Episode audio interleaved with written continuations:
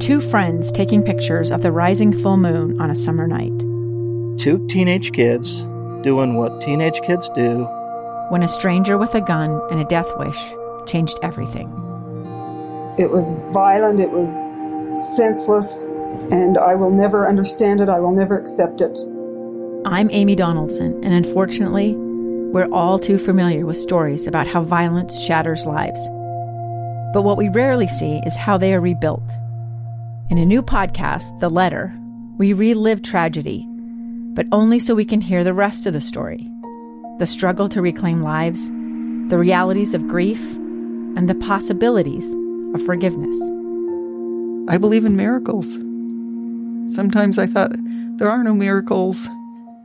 Yeah, there are, and this is a big one.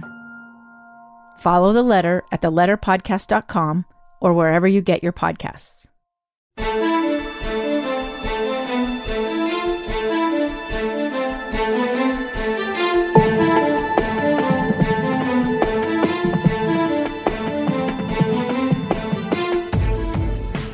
Hello, and I'm Jason Lee, along with Amy Donaldson. And on this episode of the Loudmouth Project's Voices of Reason, we're joined by our business partner and podcast colleague, Jason Comstock, who is also the host of We Happy Few, our podcast on uh, veteran stories and the military.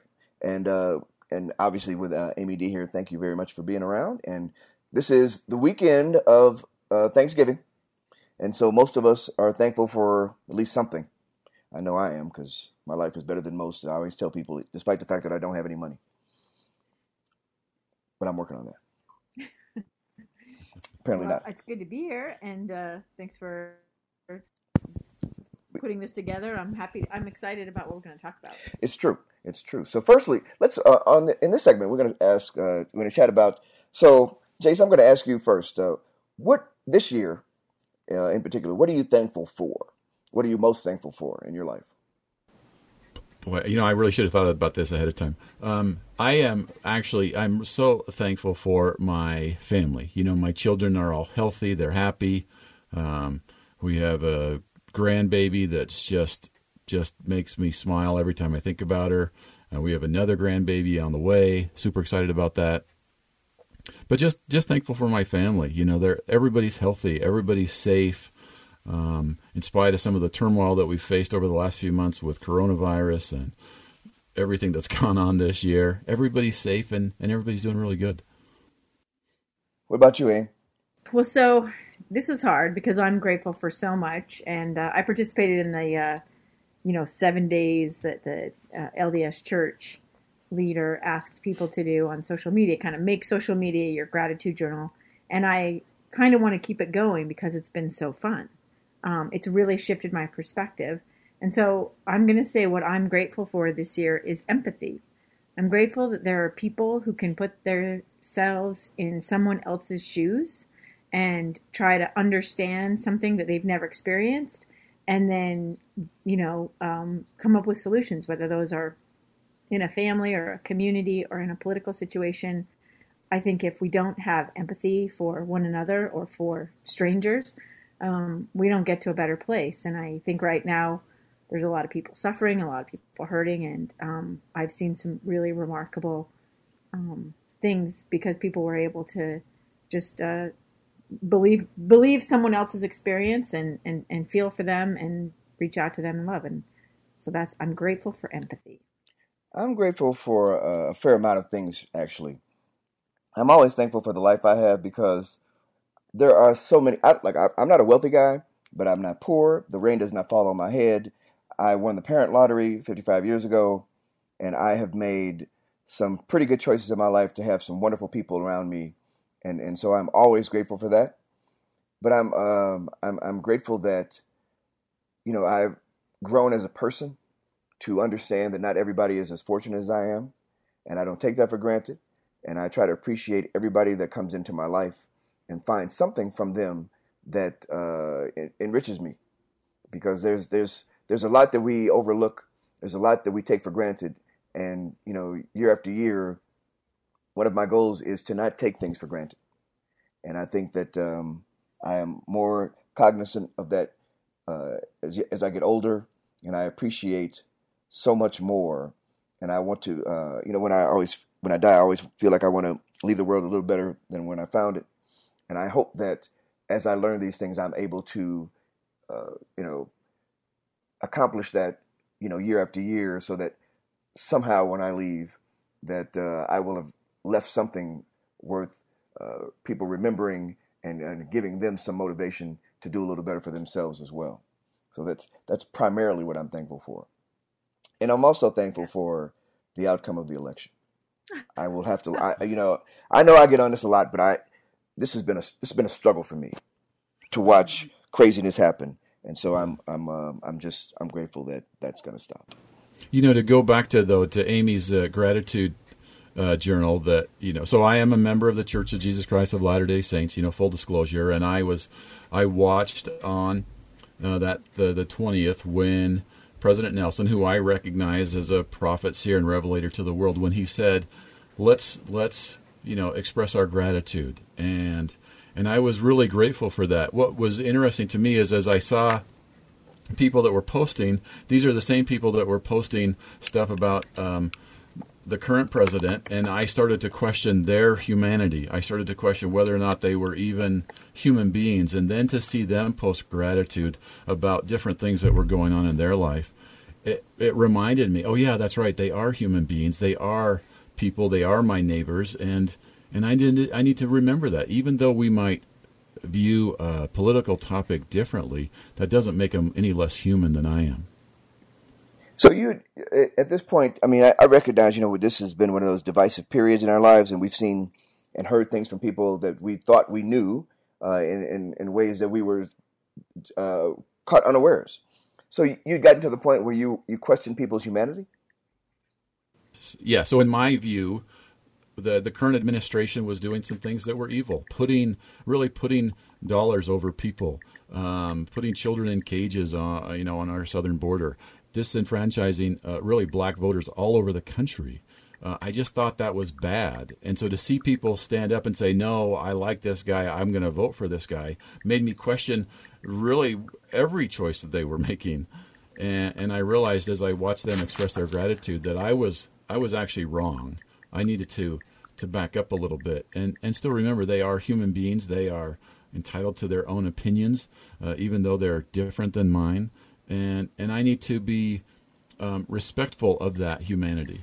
Maybe not understanding of that choice, but I do need to re- be respectful of who they are. That they are human beings. That some of these people are my neighbors that have been to my home and have helped me when I had a hard time, and yet still, um, they they just had a different political view than I did.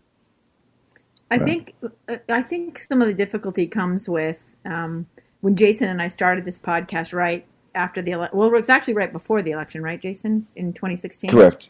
Um, and I think our first episode was before the election, and the next one was after. It was a really, um, again, a very tumultuous time, very contentious election, and I felt like I wasn't doing a good job of listening. And so I sort of recommitted myself to that, and I feel like I really tried hard. And this last year, I have really struggled with the opposite problem, and that is when do you stop listening to people? I just followed some people around my hometown today who are protesting wearing a mask. And so their idea to protest was to go to private businesses and violate a rule that the private business has offered. The business has said you have to wear a mask to come in. They just a whole group of them just walk in. They ignore that rule. They ignore the you know the sovereignty of that business to set up their own rules and they march through the um, the business. They don't buy anything. They're not really causing trouble, but they are subjecting other people to their you know their germs i guess. So it's a weird to me it's it's, it's it's complete troublemaking. That's i mean it's yeah. funny that you say that. That's exactly what they're doing they're trying to cause controversy yeah. in a place that doesn't even belong to them. But but not just that. I think it's just an absolute disregard for the fact that somebody in that store may have needed to go buy something and they are at risk or they live with someone who is at risk and they have now jeopardized that person's safety or somebody that they love. And so for me, it's not a harmless protest. I, harmless protest, you know, stopping traffic or being, you know, we, we argue about these things all the time. If you stop traffic, what if somebody's in, having an emergency? Yes. Um, so I understand that, but where it's a private business, I just don't understand what your point is. They get to set the rules. And so I just watch this happen and I see this and I see that they're putting other people's lives at risk. And I just have trouble anymore with this is a difference of opinion. To me, this is a difference in empathy. This is a difference in your ability to just follow rules that keep everybody safe in a society. There are lots of things we ask of each other that we may not want to do on our own wearing a seatbelt and using a speed limit and things like that. Those keep everybody safe. You know, you can't drink when you drive. You got to wear pants when you go out in public, you know? Right. Just small things to keep everybody safe. You may not like them, but you do them. And I guess to me, these sort of ones that rub up against someone's humanity, taking kids from their parents, um, you know, not worrying about like, uh, coronavirus relief, but instead worrying about approving judges because you want a conservative court when people don't have food to eat, you know. I feel like this is sort of at the edge of where um, I think it's James Baldwin who said, you know, we can have a difference of opinion unless your opinion is that I don't have human rights, I don't get civil rights. And I feel like that's sort of where we're at. Like, how do we divide? It's been a real struggle for me this last year. Where do those political differences stop? and where does it come into being these are issues of your you know your judgment and your character and maybe i don't want to be friends with you i don't know. I mean i'm not saying that that's where i'm at but i'm saying that's my struggle. When we come back well I mean, we'll, we'll continue this discussion. I uh, i just want to kind of keep us on time a bit. We are a bit over. Um, you know again this this there's nuance to this that you both have brought up that a lot of people don't always consider. And i think as you said this what these people thought was their personal protest it was bigger than that. And in some way, they disregarded the fact that it was more nuanced. It was, it was in fact, uh, potentially harming another human being, and that is where they they they're mistaken. And I don't know if this is what they meant, but that's certainly uh, what the result was. When we come back, we'll continue our discussion on that. You're listening to Voices of Reason.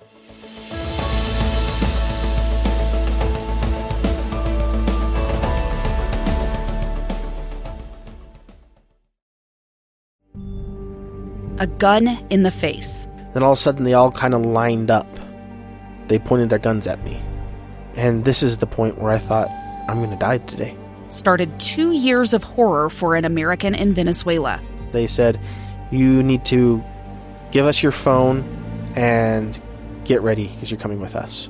I'm Becky Bruce, and I spent a year researching and piecing together Josh and Tammy Holt's story about their ordeal in a notorious prison that's when everything started to turn bad. We had another pound on the door. Boom, boom, boom. And there was the police once again. You can binge all of the episodes of Hope in Darkness on KSLPodcasts.com or wherever you get your podcasts.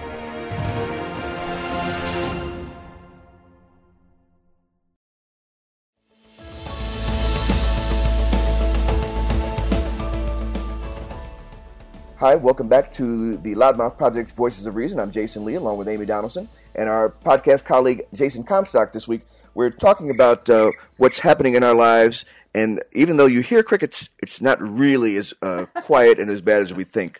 Uh, not I understand. I understand.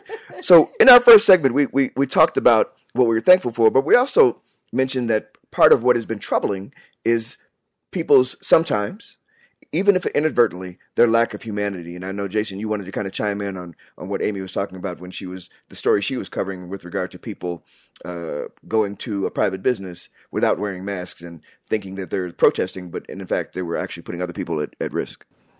So I guess my question, Amy, is is what do we do about people that just disregard or don't even believe the science? Well, so I guess that takes us to what we wanted to talk about next, which is what is normal, right? Um, because they don't believe it. I've talked to them at length in a number of different contexts, and they. I talked to a guy today who said, I used to work for an epidemiologist and I don't believe that masks help.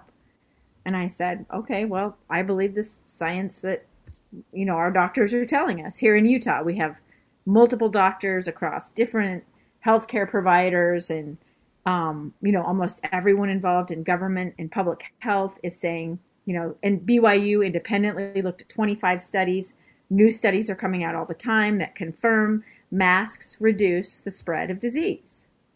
And so I just don't know what you do to help them. I mean, I don't know that they'll ever believe it. I, we don't believe we're at a real crisis in our country, in my opinion, where we don't believe experts. We don't believe scientific experts. We don't believe climate experts. We don't believe government experts. We don't believe, you know, people who've done something for a long time. They we've somehow shifted and said, well, they're an elitist because they have an education and they have expertise, but I'm going to believe this person on a YouTube channel. I mean, I don't know. It's a weird universe we're living in. So what's what's normal? Do you guys think? Well, I want to say that like normal to me. Again, I, I feel like people who say outlandish things and believe something that uh, is you know unproven, and just because somebody says what they feel like they want to hear, they kind of believe that. And I, there's a whole bunch of those people, right? I, this weekend, I met somebody who thinks the uh, the presidential election hasn't uh, been decided. You know, I mean, again, I, that's a whole other thing. We'll talk about that in an upcoming segment. But I, I, feel as though we have to, the people who recognize that the way we were doing it before, uh, understanding and hearing the experts, uh, appreciating why it is they've come to these conclusions and why they they are offering these uh, recommendations because they think that it would help the broader society. It, it, it's incumbent upon us to be the louder voices, to be the voice, literally to be the voice of reason, and say, "Hey, look, I know you people are hearing these people on uh, on, on, these oddball sites, but they're they're not uh, credible. And if you believe them, you're doing that at your own peril. The rest of us are going to go over here and move forward in a way that is reasonable and and reasoned, so that we can uh, protect public safety." So I, I totally agree, Jason, with everything you're saying. I think the struggle, though, is, and I know we got into this a little bit, but the leader of the free world said that those oddball sites are where the truth is you know and so and so people are like well if the president of the united states says that's true then then it must be true i mean that used to be a position where if the president said it then then then it must be true and now that's you're right and and we recognize now that that has those things have changed. Okay so we as you said that is the way it used to be. But you know what? We know now that that's not true. And so it's incumbent upon us to say that that man, though he is the president, he is our uh, elected political leader, he is mistaken. And in fact, he is his uh, what he is espousing is putting the lives of millions of Americans at risk. That we've had we've lost 250,000 people. I am a guy who is all into uh, statistics, and, but I what I do know is that people who have uh, existing health conditions and uh, those people who may have already had uh, been tested positive for COVID, and they are having lasting effects of this illness when they have quote unquote recovered months ago, weeks ago. It is incumbent upon us to protect all of us to the detriment of those people who want to be deniers because they're not helping. They're only hurting. And just like we don't want kids in cages, you know, you might have voted for that guy to put those kids in cages, despite the fact that you might have said, "Well, we, I don't support kids in cages, but I just support the guy who put the kids in cages." We have to stand up. We have to be stronger. We have to be determined. And I, I have, you know, as a black person in America, you know, there's many times I have felt like, you know, the world is against us, and in fact, I still think that in some ways. You know, I really do. However, I am I am undeterred. I will. I was, my last breath on this earth I will go forward knowing that I am going to espouse the right thing as best I can. And no matter if I if people scream and shout, you know, nonsense, I'm just going to ignore them. I'm going to keep moving forward. That's what I think we need to do. So I think new normal is going to look like media not giving platform to everybody who has something to say. Right. It's going to be us saying, look, in this case, we've fact checked this and it's not we're not going to I mean that's one of the reasons I don't want to quote people who are just randomly repeating what their neighbor told them. Right. So, I mean, it's just it's a hard thing, and and I think when you ask people like, why do you believe that? What evidence do you have of widespread corruption in the in the election? When you have Republicans or Republicans in these states saying, you know, the Attorney General saying, there's no this election was honest and was legitimate, and there's no no corruption here. Um, I don't know if you're not convinced by that if if you believe one person's assertion who and he's never provided any proof I don't know that we have to spend time with that as a as as media. I think our responsibility is to say this exists and this is what it's doing to us, but but we need to focus on facts and moving forward. And I think that's something we need to do more and more. Yeah. And I think too, though, we can't rely on social media as our news source. Ever. I mean, that's the. I think that's the problem. So many people, the their only news source is what somebody shared. Well, my cousin, you know, said, you know, whatever on on Facebook, so it must be true. We have to we have to be willing to say that's interesting. Now let me research that and figure out where that actually came from. Well, research takes effort, Jace. so people have to do that, right? You know what? As I've been, look, I've been a journalist for over twenty years, right? I recognize people want to believe uh, the this craziness because it's it's easier and it it it doesn't take time, it doesn't take research. But the truth is, anything worth understanding requires your own verification, your own uh, in-depth analysis, so that you can understand why someone came to that conclusion. If you can't do that for yourself, then you're short you're short uh, selling your own uh, ability to understand the facts as they exist, rather than what you can be led by anyone. And often, unfortunately, sometimes that anyone is the president of the United States. When we come back, uh, we want to uh, not switch gears totally. We're going to go to uh, back to politics and talk about the current situation in our politics, and that is that it looks as though we're going to have a new president, and that person is going to take office next month.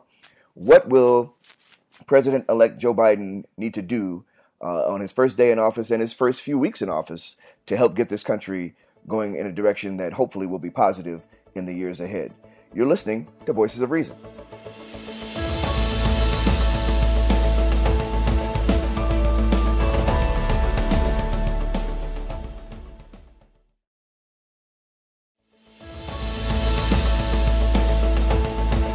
Welcome back to the Loudmouth Project's Voices of Reason. I'm Jason Lee, along with Amy Donaldson, and our uh, our business partner and broadcast colleague, uh, Jason Comstock, is uh, joining us this week.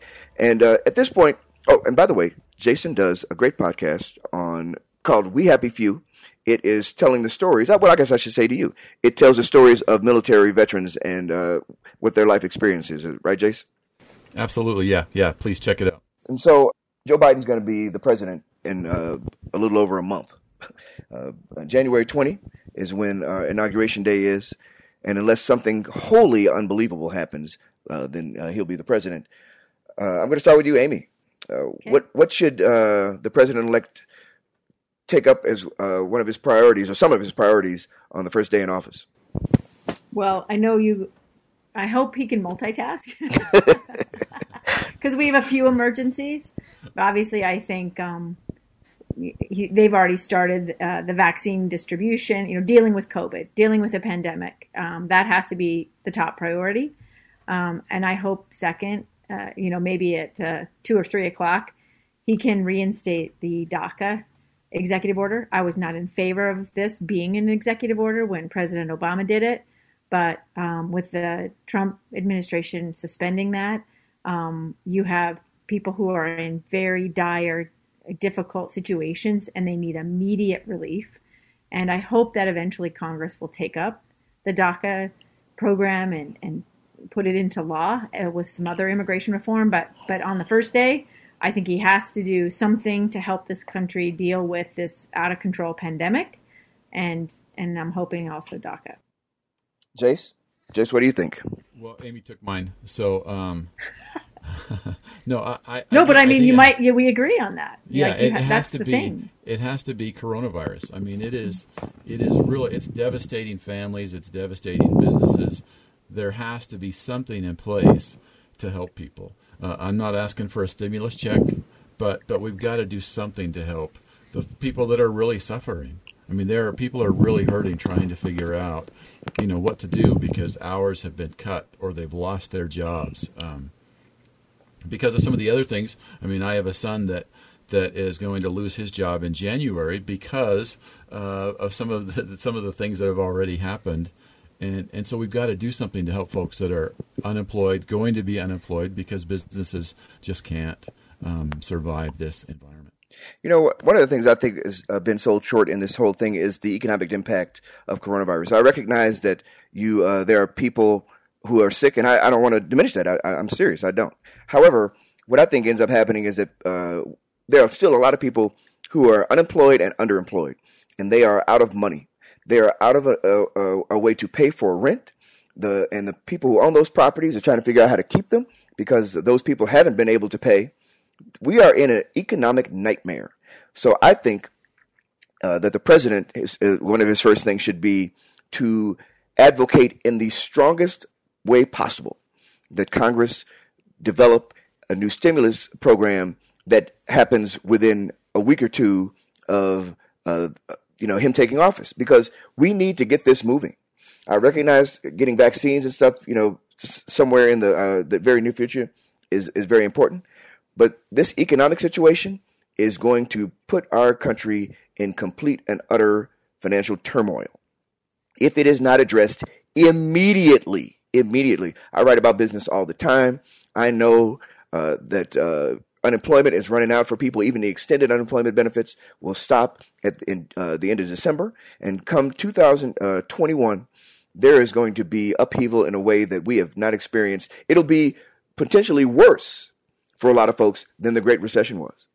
And I know it took extraordinary measures to get that back on track. We are in that same kind of situation today. And I believe it is incumbent upon the new administration to take that up as one of the top two priorities. Uh, the vaccines and, and, and getting people to behave in a way that's going to you know be helpful moving forward, and absolutely the economic stimulus package that we need to have so that Americans uh, don't find themselves out on the street and just literally in dire straits. Now, the other thing I want to ask is what beside those things that we've just talked about, what are some of the things you want to see in the first, say, year of, of, of or what do they say, the first hundred days is kind of how they look at it. Are, are there any other um, ideas you'd like to, uh, to see them uh, pursue? Amy? Oh, yeah. Please, please, please, can we deal with uh, healthcare? If we do not deal with the outrageous costs of healthcare, um, I don't know, especially in post pandemic. I have we'll see something way worse economically in this country than we can even envision, because people are already trying to raise money. I talked to one guy who said he had uh, bills within his first three days of over, almost hundred thousand dollars, hospital bills, just for the first three days of his hospital stay. Um, that's going to be a wide. And that was with uh, coronavirus. Yeah, yeah, yeah, being hospitalized. So think about all the hundreds or thousands of people who are hosp- well, I guess it's probably millions, millions now. Yeah. yeah. yeah, yeah, yeah, that have, that are spending time in hospitals or get. Uh, the only thing that's free is the test. Everything else is you have to have insurance or money. Imagine the impact that's going to have on us if we don't do something about it uh, as far as healthcare goes. I just think that has to be. Uh, doing something about you know emergency relief economically for this country, getting the vaccine distributed distributed and and getting more testing, getting more getting some plan in place. Um, there's so much the coronavirus task force has to deal with, but I think looking at uh, schools shut down, I think we're going to find that has there's a whole segment of the population that doesn't even have access to technology, so they basically don't have access to public education. What are we going to do about that? How are we going to make that up to them? How are we going to bring them back online or back in a classroom so that they don't fall any farther behind? Um, well, we have would, a lot of major issues. I would add, I think our teachers are doing an incredible job, but I don't mm-hmm. think all of them are as prepared for online learning and that has that has created yeah. struggles for both teachers and students to try to figure out how do I get my work turned in. I mean, I literally have sat down with my own child and and said, okay, let's make sure you got it turned in, and and and you know because they were missing assignments because they couldn't figure out how to turn in assignments. And so I, I think that's another struggle that we're going to have to figure out how do we help kids get to where they need to be so that they are on the same level of, of education as their peers.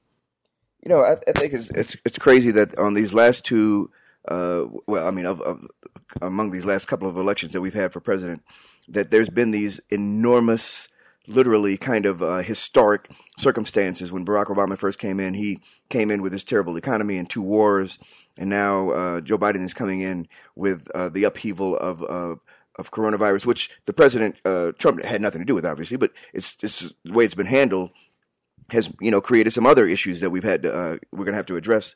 Man, oh man, uh, it's it's in some ways it's not an enviable job, but if they're able to you know, come up with some uh, decent plans that move us forward, uh, hopefully our country will be helped and we'll be able to kind of get uh, we're pr- able to progress and, and hopefully address a lot of the things that need to be addressed that uh, heretofore had not. When we come back, we're going to ask Is there anything to be learned from this most recent uh, United States presidency and this administration? You're listening to Voices of Reason.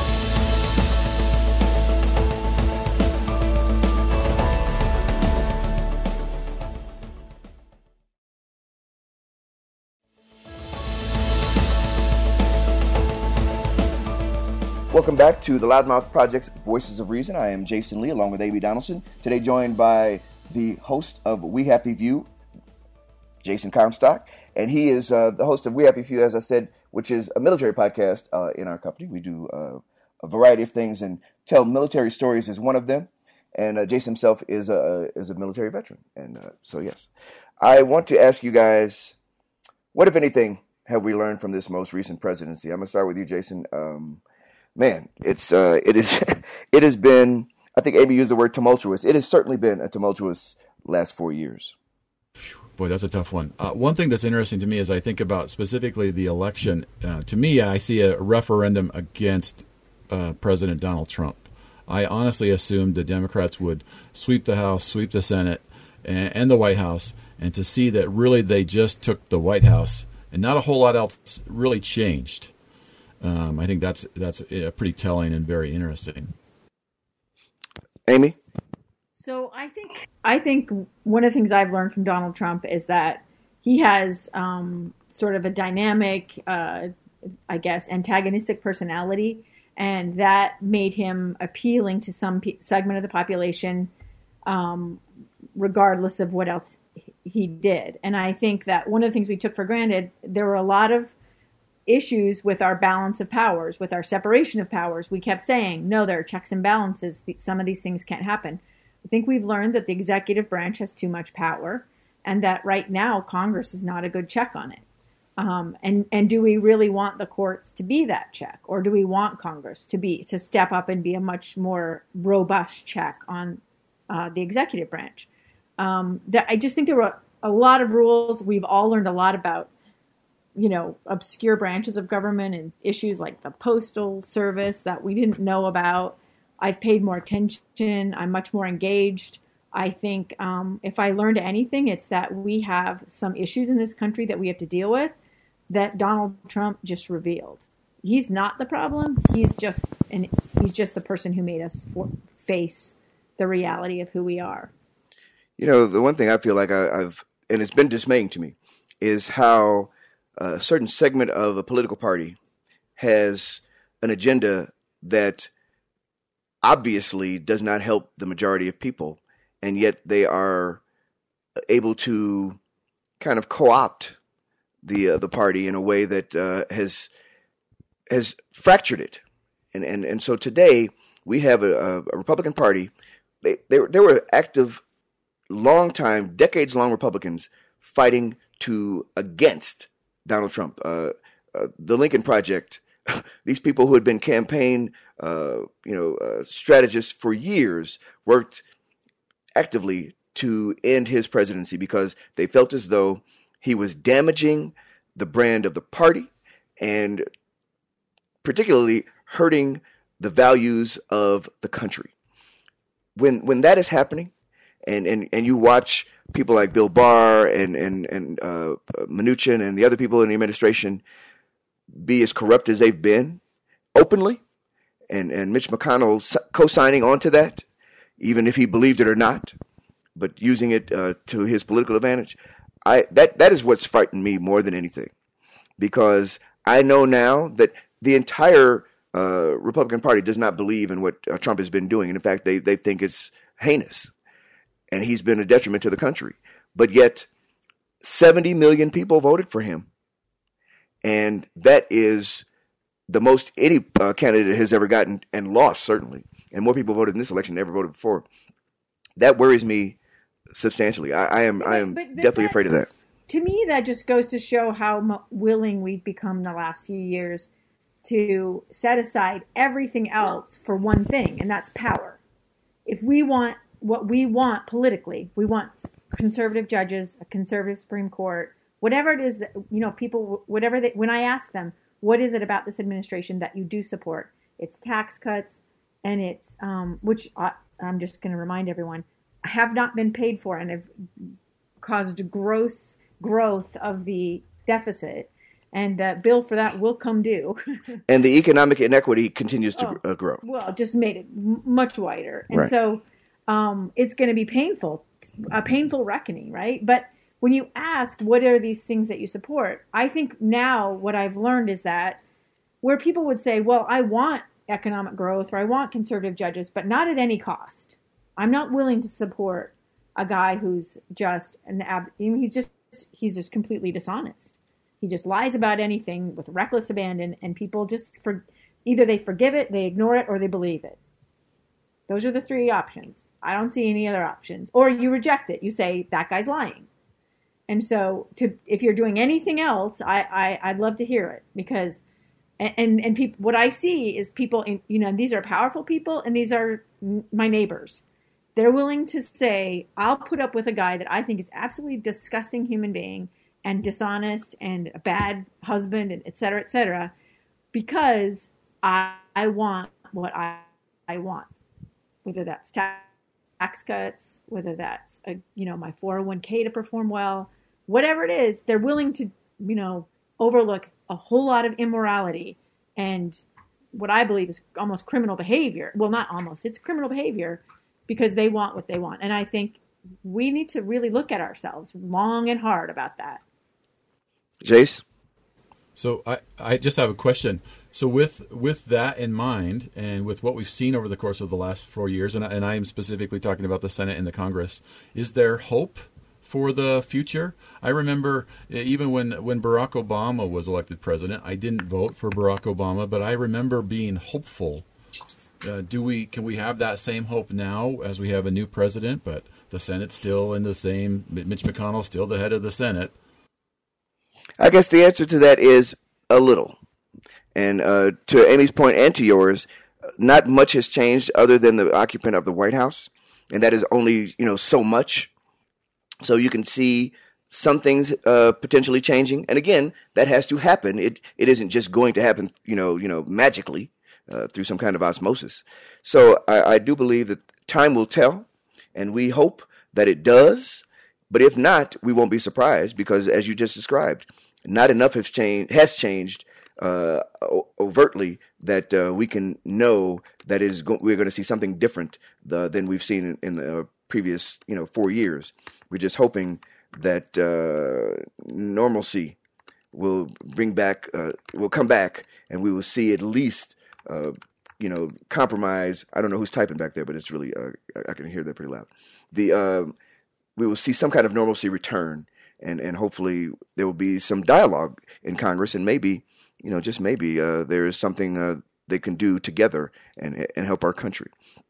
Listen, uh, I hate to do this. I'm I'm grateful to both of you for being able to be with us. I know we kind of did this on the weekend, which is kind of a normal, uh, un, a little unusual for us. But this was a holiday weekend, so sometimes we have to do what we got to do.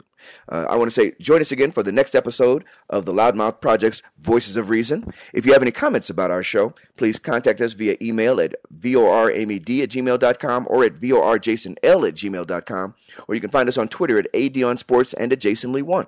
Our show's Twitter handle is at VOR Podcast. You can check out our Facebook page and find and subscribe to free episodes of our podcast uh, on all the places where you find interesting content. Be sure to review our show as well. We love to get your feedback, and it helps us grow our audience. Until next time, I'm Jason Lee, along with Amy Donaldson and Jason Comstock. When you engage in passionate debate, do your best to keep your dialogue civil. Try to be the voice of reason.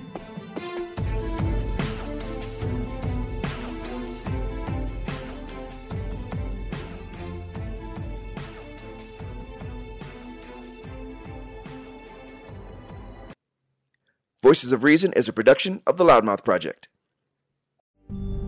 It's the story of an American held in a dark Venezuelan prison. Then all of a sudden, they all kind of lined up. They pointed their guns at me.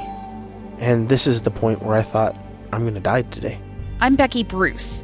I spent a year working on Hope in Darkness, which now has more than 2 million downloads. Find it on kslpodcast.com or wherever you listen to podcasts.